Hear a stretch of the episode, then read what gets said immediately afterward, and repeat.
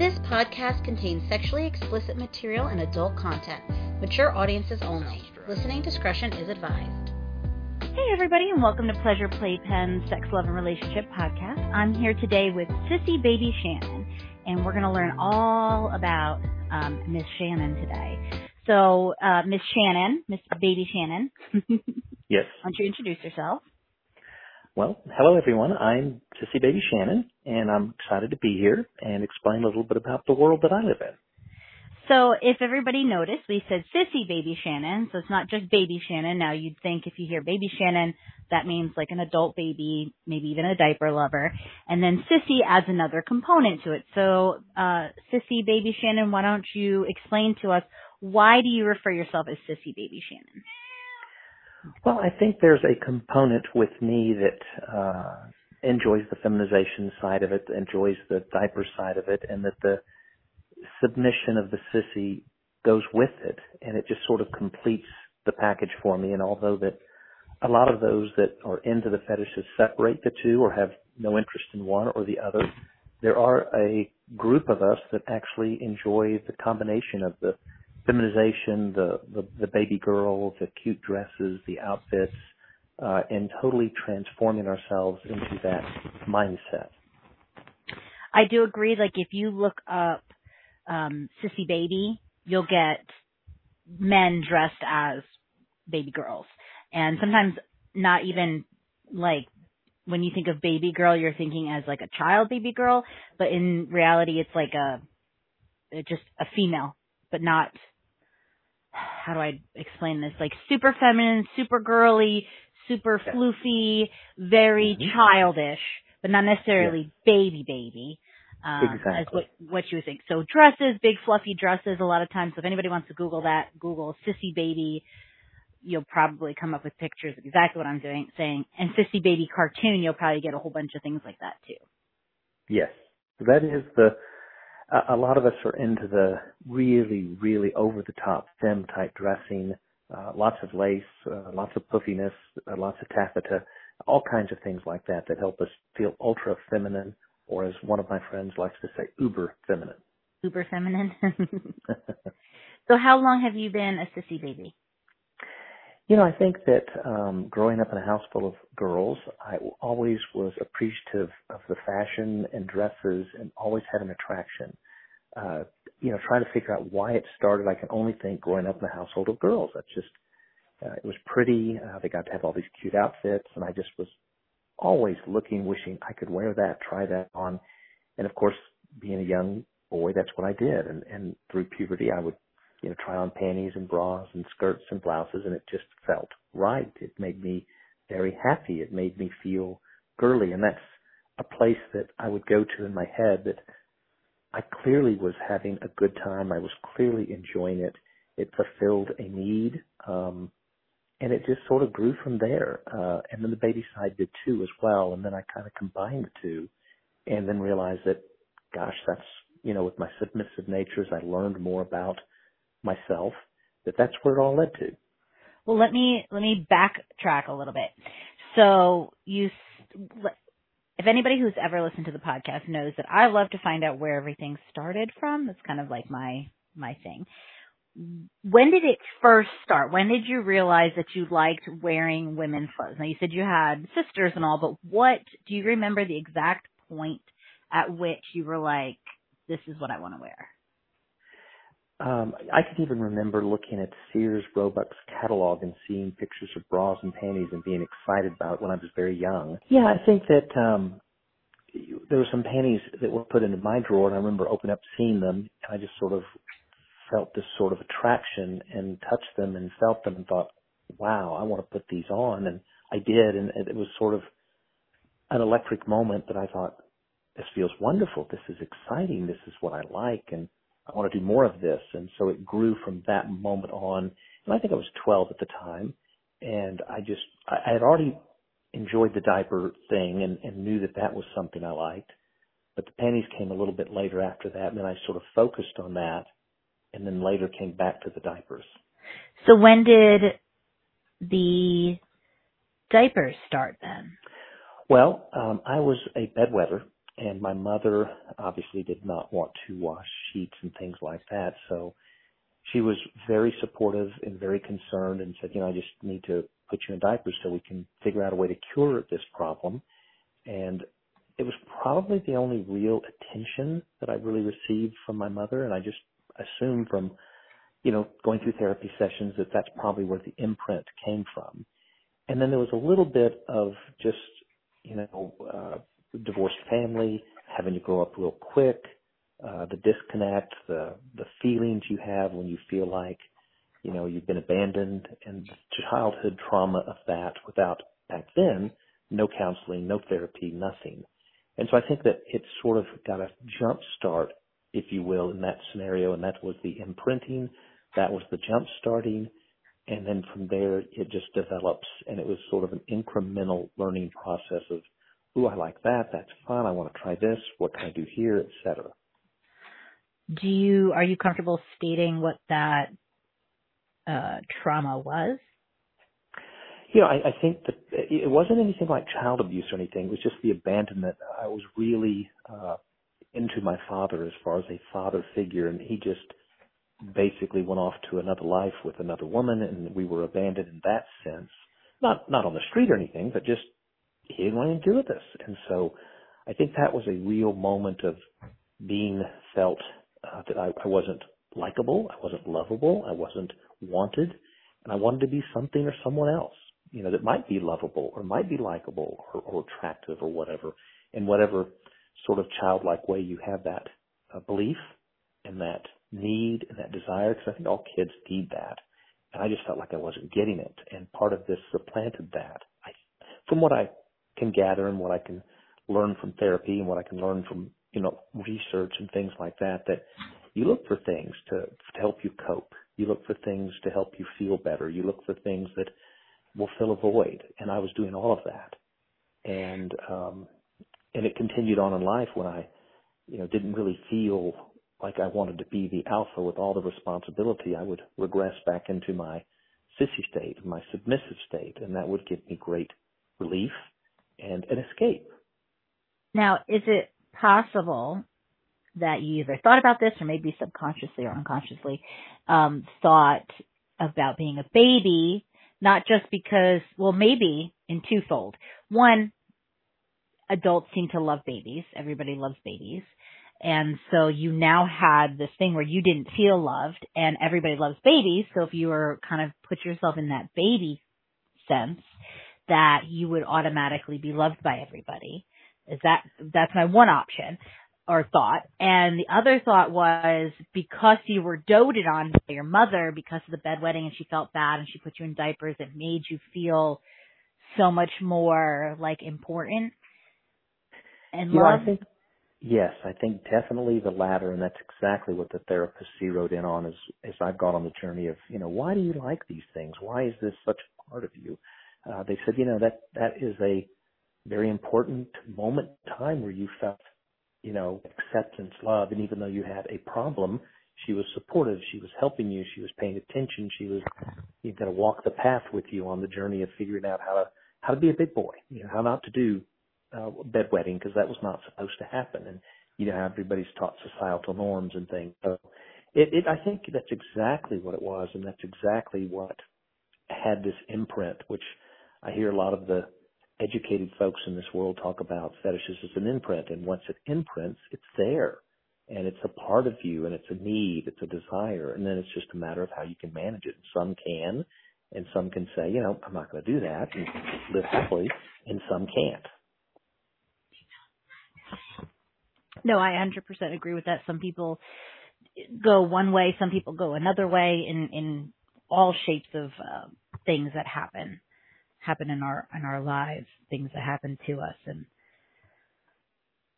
you know, you took it the way you felt that helped you cope with the world around you. Yes. Now by seeing therapists, have you tried to now because a lot of therapists don't understand fetishes. Have they tried to or have you tried to change the way you're thinking where you don't have these fetishes anymore?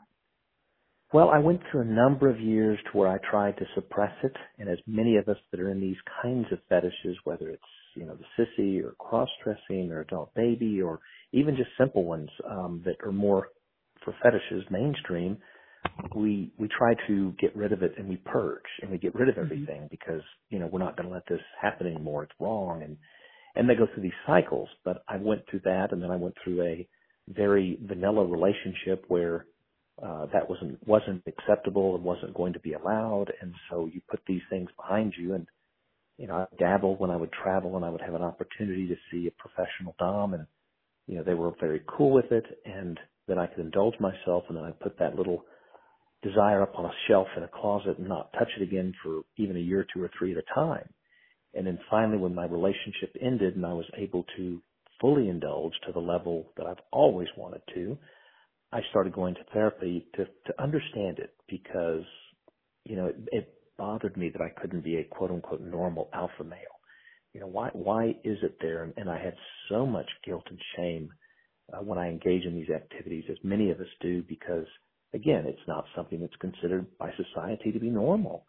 And so I had to deal with that. And then in the therapy, I, I got a lot of support because I looked up a therapist that had understanding of alternative lifestyles and Mhm. kinks and LGBTQ and all that. And so she was like, you know, it's okay to want to take out, take off the alpha clothes and not have to be the responsible one at work in charge of people and, you know, having to make the hiring and the firing decisions, which just personally kills me.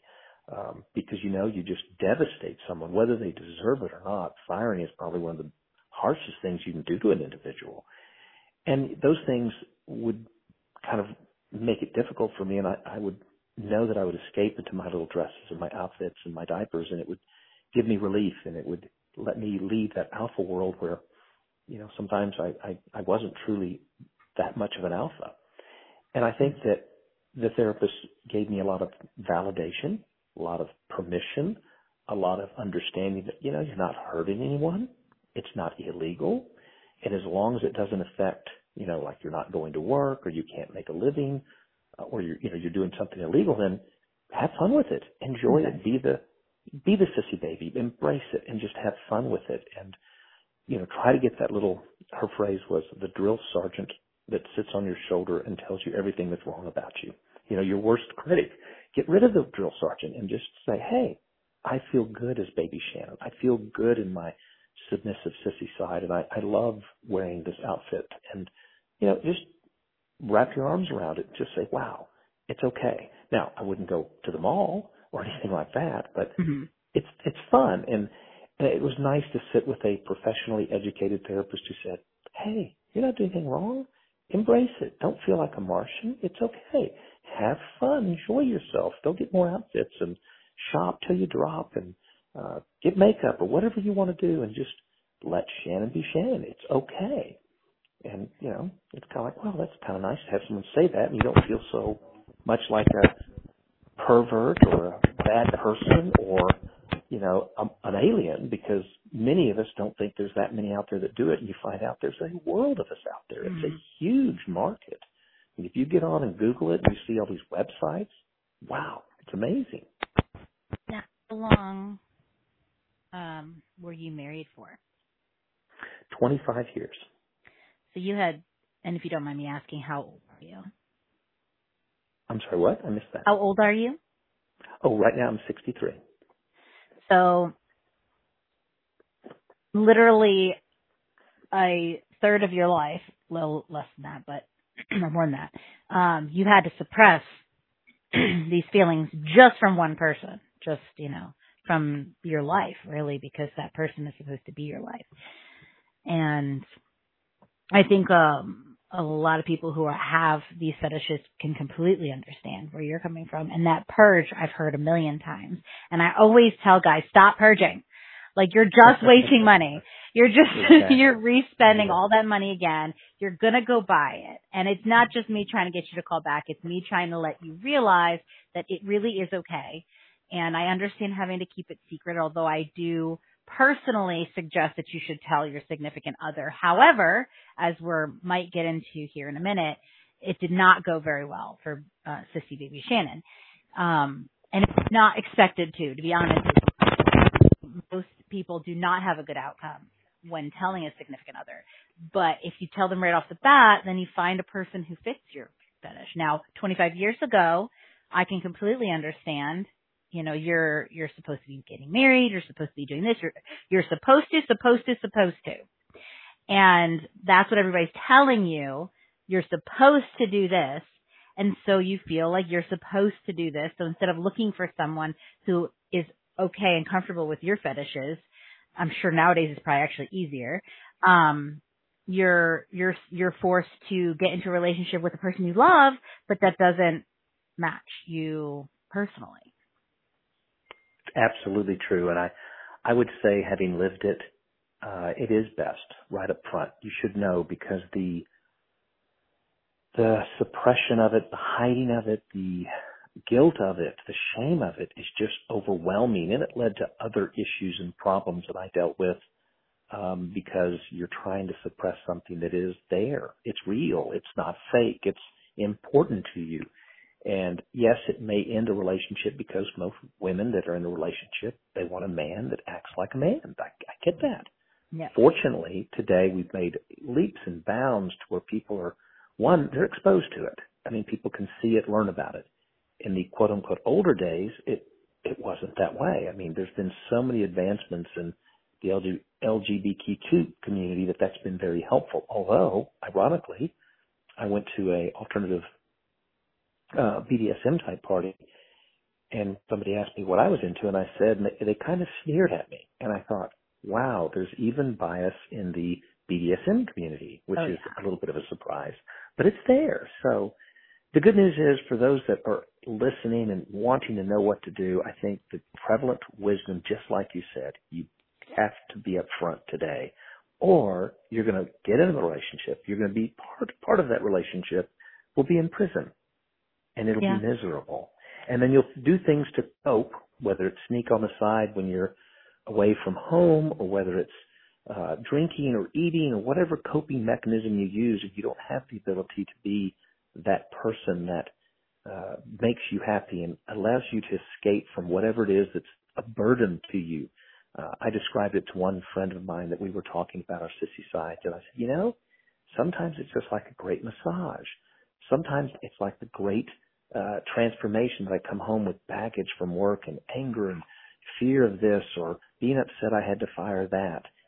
And then you can dress up, become Shannon, and it all goes away. It's like a magic wand uh, or something. It's it's very much a great place to escape to to get to your happy place, whatever that is. And uh, we joked about how some people like to play sports or golf is their thing, or fishing, or gardening, or woodworking.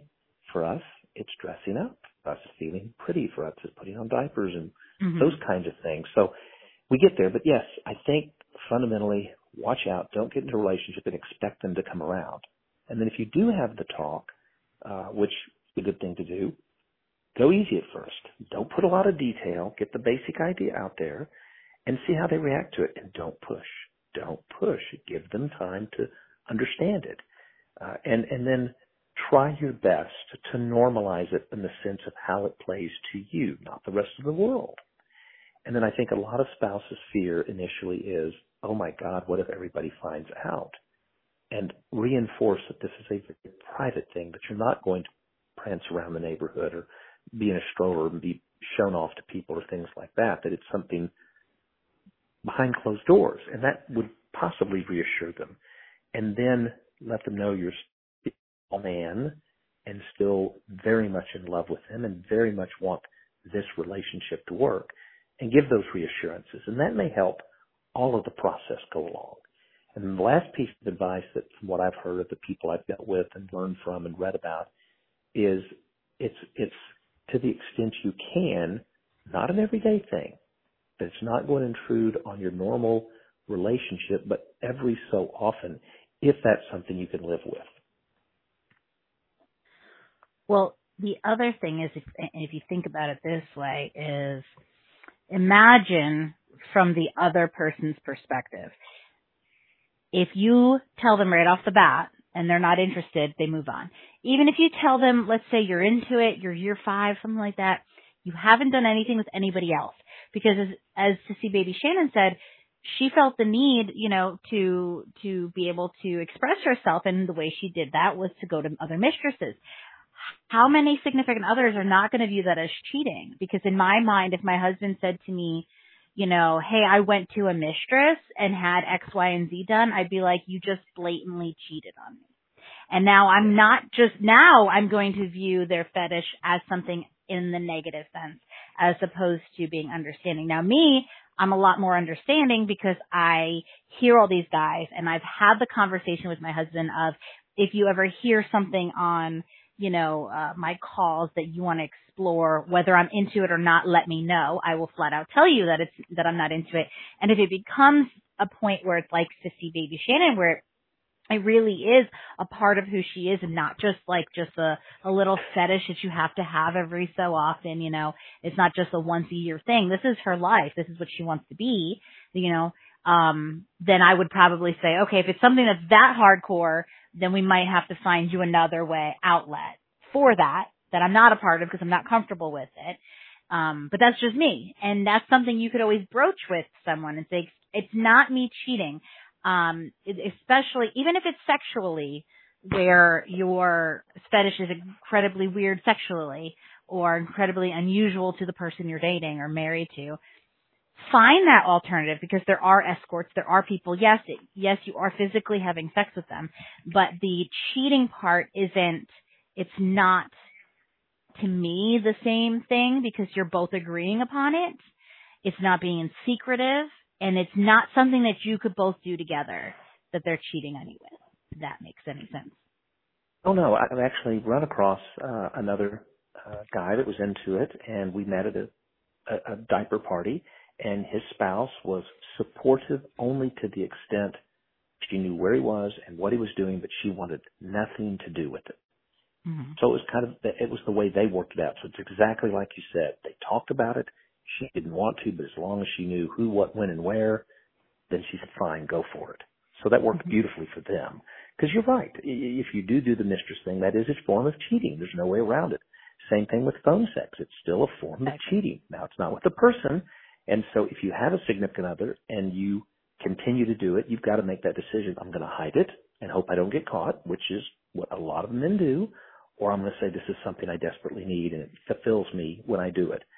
And that's a hard conversation. So I think the vast majority of those of us that do the phone sex calls, we don't ever tell a spouse, ever. Because it's something we can do on the phone. It feels anonymous. We don't think it's cheating, but it is emotional cheating. Mm-hmm, exactly. And it's, it's real. So, but it's, it's also a choice you make, you know, keep everybody happy. Nobody needs to know and off we go, but there is risk with it. Now, how did your wife find out? Um, couple of things. I, unfortunately, I went to a um, domination studio and it ended up appearing on a credit card when I didn't think the credit card was just a deposit and I was going to pay in cash, which I did. Then they ran the card. It's like, uh oh. So it popped up. She called, said, Hey, I'm calling about my charge, blah, blah, blah. The studio was fairly vague about it, but once she found that, she started delving into things and then put a remote camera in my office and caught me on a phone call. And heard the whole thing, and then it was out. So that was probably not uh, comfortable at all. It's it's hard to watch and listen to the video and say, "Can you explain?" And you say, "Well, that's me. That's what I am. That's what I love. That's something that's important to me." And they're furious and they betrayal, and I get it. I understand. It's horrible in their eyes. The person they thought that was their, you know, knight in shining armor is uh, a little girl in a diaper. And that's a shattering situation. There's no easy way out of it. And then you're outed to everybody and it's ugly, which might be another reason why, for those of you that are listening, you might want to talk to the spouse before mm-hmm. you're caught. And then you can control it. And then you can do damage control if that's the case, if you've never shared this with them. Again, it's a choice you have to make it's a hard conversation if you're into a relationship a number of years, like, why haven't you told me? That's going to be the big anger. Of course you don't because you're afraid of rejection and you don't want to lose them. And unfortunately, in this instance, uh, excuse me, baby Shannon's was incredibly negative, and we don't have to speak with it about it if you don't want to. It's up to you. you know, it's just something people need to be aware of that they have these fears and uh, they understand it's not going away. Then they've got to make the decision and limit it and limit the exposure. And then if you don't and you are caught, and today's electronics are crazy good, uh, then you're going to have this potential risk. And then if you have a ex that's vindictive and angry and hurt and they want to out you, then you lose friendships, you know, business relationships. You may even have to move out of town if that's something that's shameful to you. Um, or then you have to just step up and own it and accept it, and that's another hard thing to do. So there's severe consequences if people aren't careful. Agree, and it depends on where you are. You know, if you live in Chicago, it's a lot easier to just up and accept it. If you live in the in a tiny town where the you know it's like three thousand people, you know it's going to be really hard to be accepted by people. There's going to some be people who don't care, but there's going to be a lot of people who don't you know, who do care yeah. and they don't want you around their kids or this because they think you're a sicko. And I've had that problem with phone sex. I, um, we moved into a home in a tiny little town and we were this, there were, we, you know, acres and acres in between houses, but we lived on a hill next to someone else. And we had 10 acres on our side and they had 10 acres on their side, but there was literally maybe a half an acre between our two houses. And we shared the same driveway. Well, they found out that we, I'm open about it. I don't care. This is my business. This is how I bought my house. You know, I do phone sex. Well, they found out I did phone sex and immediately it was, we were the devil. They were super uber Christian, good Christian folk, as I call them. And they thought we were the devil and just started to make our lives miserable for three years to the point where we moved. And it, it was always came back to, you know, you left the trash, the trash in the wrong spot. Well, you're a phone sex operator and blah, blah, blah. I'm, like, what the fuck did that have to do with anything? Like, what, mm-hmm. well, how does, what? Like, I'm not hurting anybody. I'm not, and nothing I'm doing is illegal. Like, what the fuck? So yes, it can totally hit you in the back end. And then I have, I live in a tiny town right now and I'm very careful on who I say it to. And the people who do know, at least to me, they're always asking me questions. They don't care. And um, I, I have no idea if other people know and have found out and don't like me for it. I don't really care personally because it's like whatever. But mine isn't also out in you know isn't uh, well like I don't know if it's as bad or whatever you want to call it to equal proportion, but it's, it has a stigma to it. So, you know, wearing diapers is going to have a stigma to it. And I understand the not being a real man thing. And I personally, as, um, uh, as a woman who likes a dominant man, and I'm I'm not saying dominant with whips and chains, but I like my husband to take control of sex. Um, even though I'm very dominant in my in normal life, um, like I take control of the situation, and a lot of times I'll step in front of my husband, who's way bigger than I am, like he's you know a foot taller, and I will be the one who jumps into a situation because that's just my my way I am. I'm one of those people who also likes to be more like I like him to take control in my life in the per in the bedroom. Um and it just has to do with like me just like I want him to initiate sex more than I I want him to push me against the wall. I want him to show me he's a real man. I mean, he's a big guy um and I just love that. If he told me he liked to wear panties, um it would be very hard. It would take me a, a long time to get back into that role of letting him be dominant towards me again. And like it'd be very hard for me to see him that same way. So I completely understand it and I can only imagine what he would feel um to I, I, even though him and I have had this conversation, I think it would be very hard for him to tell me knowing that that's exactly how I would feel. Even though I'd be fine with him and I still love him and I'd still stay married to him if he wore diapers or wanted to wear panties or whatever, it would still sexually, I'd have a very hard time moving past that. It is difficult, and and that's the perception uh, that people have that they have to face, and it, it can be damaging to a relationship, but it can be also fulfilling. It really depends on your personality, but you've got specific things that are important to you, and you would have to learn to deal with it if you wanted to stay together like you said you did and that's, I think, the big fear that all of the folks that have the fetishes worry about their spouse because they don't want to bring it up and they don't want to fear altering that dynamic or damaging that dynamic. And I think there has to be a give and take. You know, you just because the woman wants you to be dominant doesn't mean that the man wants to be dominant. He's actually not as dominant as I would probably like him to be. I'm more like pushy in the bedroom and everything like that. And I get him to, you know, like I'll physically say to him, Hey, do this to me. You know, like I want you to, cause he doesn't, he does not have that, you know, uh, direction when he thinks of sex. It's just, you know, it is what it is. It's not one or the other. And I'm like, okay, you know, I, hey honey, I'll text him, because honey, when you get home today, I want you to push me up against the wall and fuck me really hard. You know, that type of thing. And then he understands that, but that's not his thought process. And I know that. And so I'm not, I'm not offended by it at all that he doesn't have that thought process. That's where my give and take is. I know that I have to um, direct him to what I what I like, and there's no problem with that. It's just all about give and take. So, as Baby Shannon knows that um, she can't push her lifestyle on her on her wife, and that if she's going to do it, it has to be maybe in moderation because her wife isn't comfortable with it. In five years or a year or ten years, whatever it is, it can be moved more and more, and it's that give and take. And that's the problem is Baby Shannon's wife didn't realize that she also needed to give and take. But I do understand her position because it's 25 years in and it feels yes. like a betrayal. So I get that. But you zeroed in on the communication being such a critical part of everything is you just have to, if you're going to form a life with someone, uh, and then you have to accept the fact that there could be a negative response, but then you haven't invested 5, 10, 15, 20, whatever years it might be by being upfront and you'll be happier in the long run. And then I think knowing that communication is the key. And then in today's day and age, those that are coming up into the world of being a little or ABDL or sissy or whatever, you're right. There are forums and there are places on the internet and there are meetings and there are uh, groups that get together that you can go learn and meet people that say, I'm okay with this. I get it. It's fun. Let's do it. And so the doors are much more plentiful now to walk through than they were 25, 30 years ago.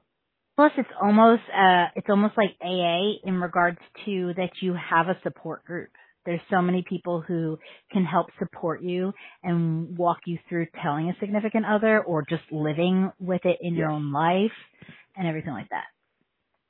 And I would think that anybody struggling with this, again, today's day and age is different, is go see a therapist that announces in their advertising, and you can get on the internet and look it up uh, a lot of them in the Psychology Today website will say, you know, kink friendly or uh, alternative lifestyle knowledgeable. And okay, great. That's a person that's saying, I will talk to people about these things. And then go try them out and find out if they're understanding. Or you can Google the ones that advertise that this is their expertise. They teach this. They understand it. They help people through this process. And they're out there and they're plentiful. And now with the online stuff and the Zoom stuff, you don't have to be in the same city. You can just get on Zoom and do it. Sure. And that can be a great outlet. Well, now that we've talked all the serious side of it, let's go to the fun side. okay. Um, so what does baby Shannon's typical day look like when you want to be baby Shannon?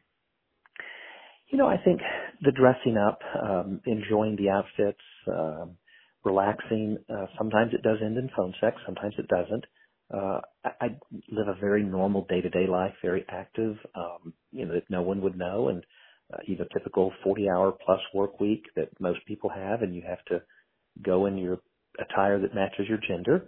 And then when you get home, you can relax and, you know, make a nice dinner, but enjoy having on a pretty pink dress or having on your cute little diapers and ruffle butt panties or whatever it is that makes you happy. And you can enjoy it that way, or you can go to a munch, or you can go to a party that they have and you can go to one of the uh, ABDL groups or people that meet uh, for various kinks and fetishes. Sometimes there's open play parties. Those are all activities in most every major city. If you just do the research, it's out there. And then you can go and dress and be what you want to be, and nobody really cares. Do you wear panties to work ever? Yes, every day. Okay, so do you have male underwear anymore at all now that you're single? Yes, I do. Um, still other times when it's appropriate and times that I do it or times that I may be at a gym or something like that I want to be careful. And so, yeah, I, I do, but, uh, it, it's now the opportunities to just indulge and I do. And then I shop much, much more than I ever used to. Um, I dress much, much more and sometimes I'll have you know, different type outfits on underneath, like a, a little mini slip or even a, a camisole or garter belt and stockings and things like that that'll always remind me of, of being Shannon and feeling good about being Shannon. Now you wear diapers. Do you go potty in your diapers? You know, it's never been my thing to do. Um, and it's, it's weird because when I've met different, uh, ABDLs, you find out everybody's different in what they like and don't like, what they do and don't do. There's the common theme, of course, but it's differences. And there's some that that's a big part of who they are. And then there's some that, like me, that uh, don't really need to do that. Um, and I was at one uh, the other day where, you know, a lot of the littles were coloring and, and, you know, wanting to have baby food and they were asking me if that's what I wanted. And that's not really the way I, I play. It's not my thing. I don't actually act infantile as much as girly and sissy. And so I don't do those kinds of activities, but a lot of them do. And that's mm-hmm. very fulfilling to not have the day to day pressures and just try something that's fun. Well, that's fun. I love that. That, uh, you know, you just love enjoying yourself. Um, yeah. so do you just kind of, when you're at home, you're just kind of lounging around in your diaper and your pretty dress or do you you just sit on the couch, or what, what's your what kind of thing? You know, just regular activities. You might read a book, you might cook dinner, you might watch TV, you might call friends up that you know and that are in the lifestyle. Uh, sometimes I'm doing research. Sometimes I'm having a Zoom call with one of the ones I've met online that, you know, we can talk about our mutual interests or what we've bought lately or what we've worn lately or what we've done lately. And you can have a human connection with people that which I, I would recommend to any ABDLs out there or sisters out there, try to find someone to talk to because you're not alone. There's many people just like you with the same fears, the same anxiety, and the same desires that would just love to have a friend that says, yeah, me too. I like that. That's fun. And and it, it's really on you to make that effort because you can find places, you can find websites, and then once you do, Maybe the friendship is just online. Maybe it becomes in person. And then you, you feel much better about the things that cause you the anxiety and angst because you think you're the only one, which you're not. I find that um, people who have fetishes, what cracks me up is that they're the most researched people I've ever met. They know everything there is to know about, especially in this day and age, about their fetish because it, it just it, it amazes me how much I can learn from from someone who has a specific fetish, you know, that started really deep. Is they're just really yeah. in the know. It it just it cracks me up every time. Well, you're so lonely and you feel like such a alien or Martian or whatever the adjective that describes that feeling of loneliness or being alone and no one understands. So you start researching and you go, oh, here's a therapist. Oh, here's a professional mommy. Oh, here's a group for sissies. Oh, here's a store you can go buy diapers at that are specifically for adult babies. Oh, here, like there's one in Las Vegas that's very popular and people go there and it's, a, it's fabulous to be able to, oh, this is what I like. This is what I'm looking for. And they can help you get the right size. They can help you find whatever it is you want to find. And that's particularly for those that have literally never uttered a word to a human being about their kink, a big deal. I also mm-hmm. think that's why the phone sex works. You can have someone that hears you, accepts you, helps reinforce it, and you've communicated with a human as opposed to doing this all by yourself. Mm-hmm. Or same, same thing when you actually go out to a, a group that, you know, this is their interest and you finally realize, hey, they may not all be exactly like me, but they all have the basic same interest. And that can be a wonderfully freeing feeling to go, oh, gosh, it's okay. Look, they're people. They're normal, you know? Uh, they just like to do this. Well, Sissy Baby Shannon, it was an absolute pleasure to you, speak with you today. Anything else you want to teach us or talk to us about today? No, just the encouragement to go out there, learn more, try to meet people, uh, try to make connections. Uh, don't carry it all by yourself. It's too hard.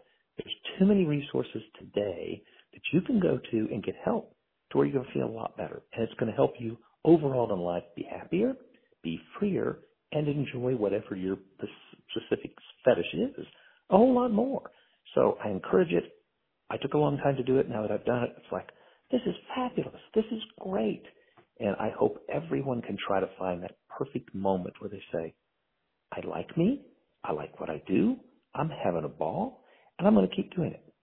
And I can uh, attest to that. That baby Shannon is way happier um, when she told me that she was getting. Well, she when she first tell, told me she was getting divorced, she was super stressed out. And then the second the divorce was finalized, she's just you could tell like there was just this air of relief um in her voice that she was just like because it was so stressful the whole telling and we're finding out and then the divorce you know it was a nightmare so when she's able to be herself she's like so excited she can be herself and i can attest to that Sounds drive. Absolutely. well thank you baby shannon Thank you. i hope you have a wonderful rest of your day And you too. Bye bye. okay bye honey.